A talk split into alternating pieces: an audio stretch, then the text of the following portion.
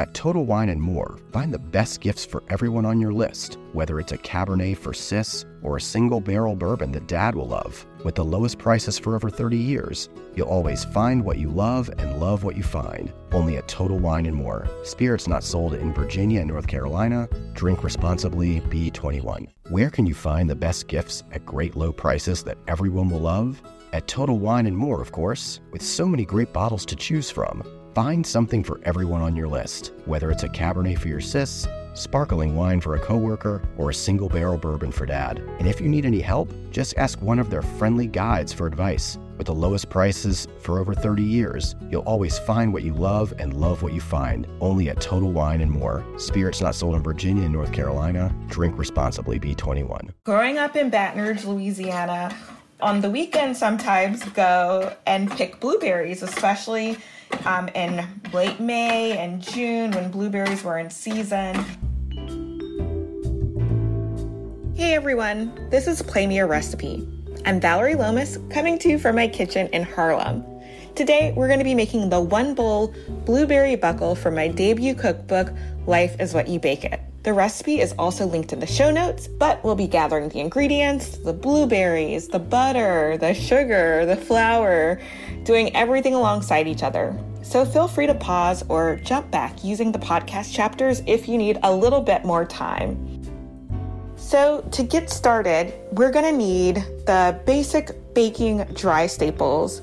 We're using one cup of self rising flour, one cup of granulated sugar, one teaspoon of kosher salt, and we'll also be using one stick of unsalted butter, one cup of whole milk, and one cup of fresh or frozen blueberries. Plus, I like to serve this with some vanilla ice cream. Let's talk about substitutions. If you don't have self rising flour, you can substitute it with one cup of all purpose flour. You're just gonna add one and a half teaspoons of baking powder and an additional one quarter teaspoon of kosher salt. So you would have a total of one teaspoon and one quarter teaspoon of kosher salt for this recipe. As for the equipment, I love how simple this one bowl recipe is. You will need one large bowl. A whisk is helpful. If you don't have a whisk, you can use a fork. And we're gonna be baking this in a nine by five inch loaf pan. I'm gonna be using metal or aluminum, but you can also use a ceramic or glass loaf pan for this dish. So let's get started. Go ahead and preheat your oven to 375 degrees Fahrenheit and place a rack in the middle of the oven. You want to put the butter in the loaf pan and put it in the hot oven because the oven is actually going to melt the butter for us. Keep an eye on it because you don't want that butter to burn. And also, it's really helpful if you cut the butter into chunks so that they're equal size and that way the butter will all melt at the same time. Because if you put a whole stick of butter, the outside will melt before the inside.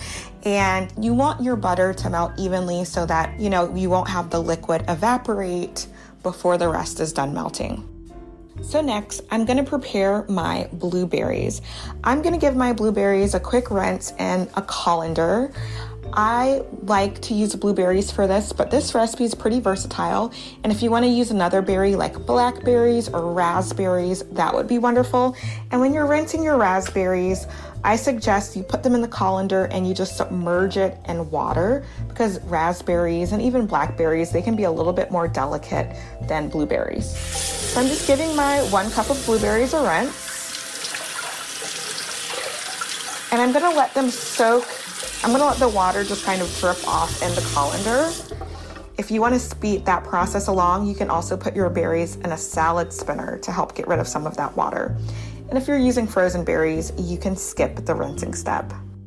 So next, I am adding my flour to my one bowl and I'm using the scoop and level method. So I'm just taking a large spoon, scooping it into my flour container and then kind of dropping the flour into the measuring cup. I don't want to pack the flour down in there because then I won't get an accurate measurement. But another really great way to accurately measure flour is to weigh it if you've got a scale. And one cup of flour is about 125 grams if you're weighing it.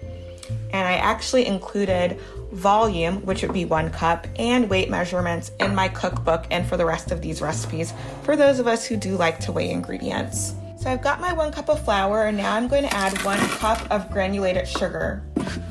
And unlike flour, you don't have to do the scoop and level method because um, with sugar, you're not really going to be able to pack it in there like you would with something like the self-rising flour or really any type of flour. In this case, it's when I say flour, I'm talking about self-rising flour.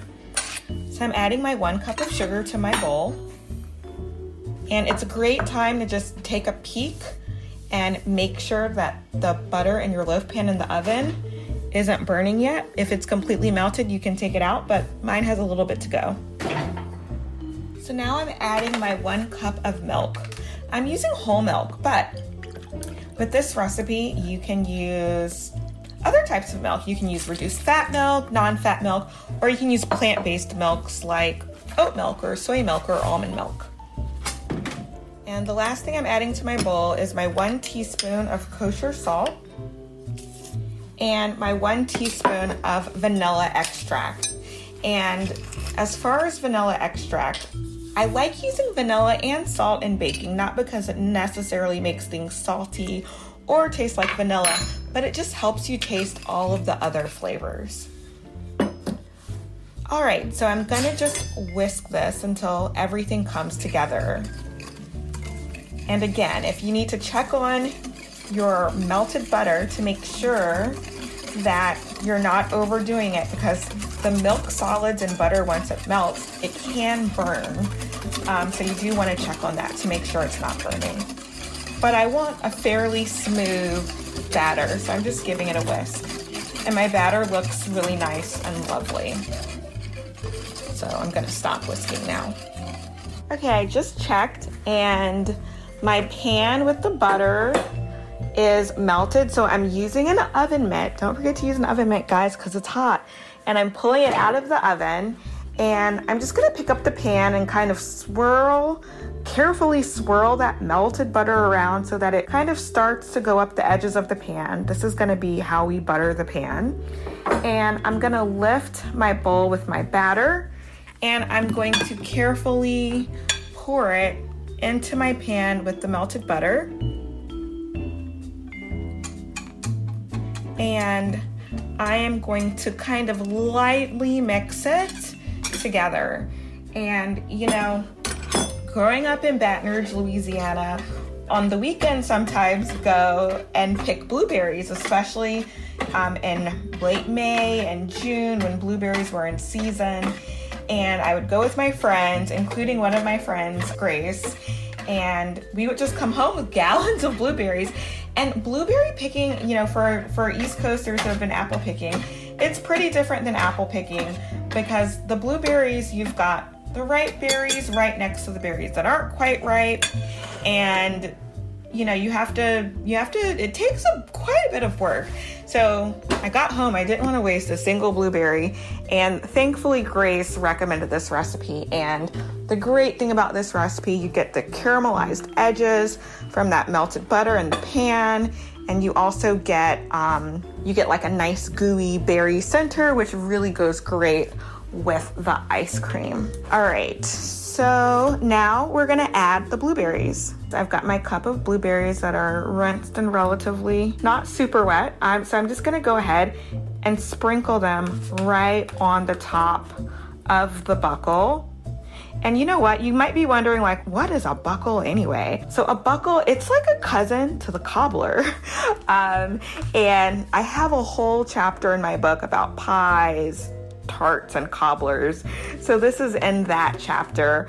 And you know, buckles they they've been around for a long time. It's like a pretty traditional recipe and I think they're ready for a comeback. So I want all of you guys make this recipe. Let me see it on Instagram. Go ahead and tag me at Foodie in New York so I can see it and share it and we're gonna bring the buckle back into style. So, all right, I've got my blueberries all wonderfully kind of dropped into the pan pretty evenly. And now I'm going to go ahead, put it in the oven and bake it. So we want to bake this um, until the edges are nice and brown and caramelized. The top is going to be a little bit golden and you don't want it to be, you know, you want it to be set in the center. You don't want it to be jiggly or anything. So it's going to take about 50 to 60 minutes. So hit pause, come back when your buckle is ready, and we will finish it off. All right, it's been about 57 minutes for me, and I took a peek, and my buckle looks amazing. It is, if I give it a jiggle, it's set in the center. It's got these nice uh, caramelized brown edges, and it smells so good. So it's ready, and what I'm gonna do, I'm taking it out of the oven, and I'm just gonna place it on a cooling rack.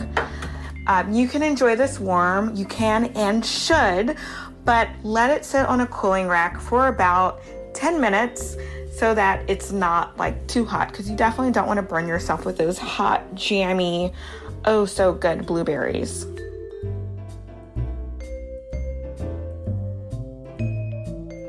And we are back. This is Play Me a Recipe. I'm Vallery Lomas, and today we are making my one bowl blueberry buckle.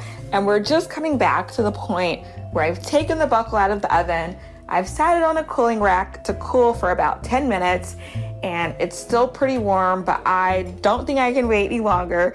So it's time to take a scoop out and try it.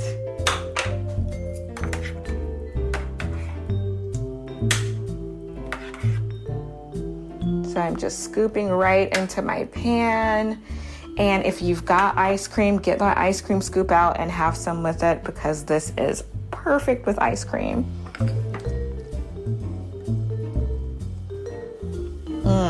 My gosh. This is so, so good. It reminds me of summertime in Louisiana. And oh, these blueberries are, are so plump and just perfect in this. So, oh, you guys, you have to try this. All right, everybody, how did your one bowl blueberry buckles turn out? If your buckle kind of buckled in the middle, that is perfectly fine. It happens, hence where it got its name from.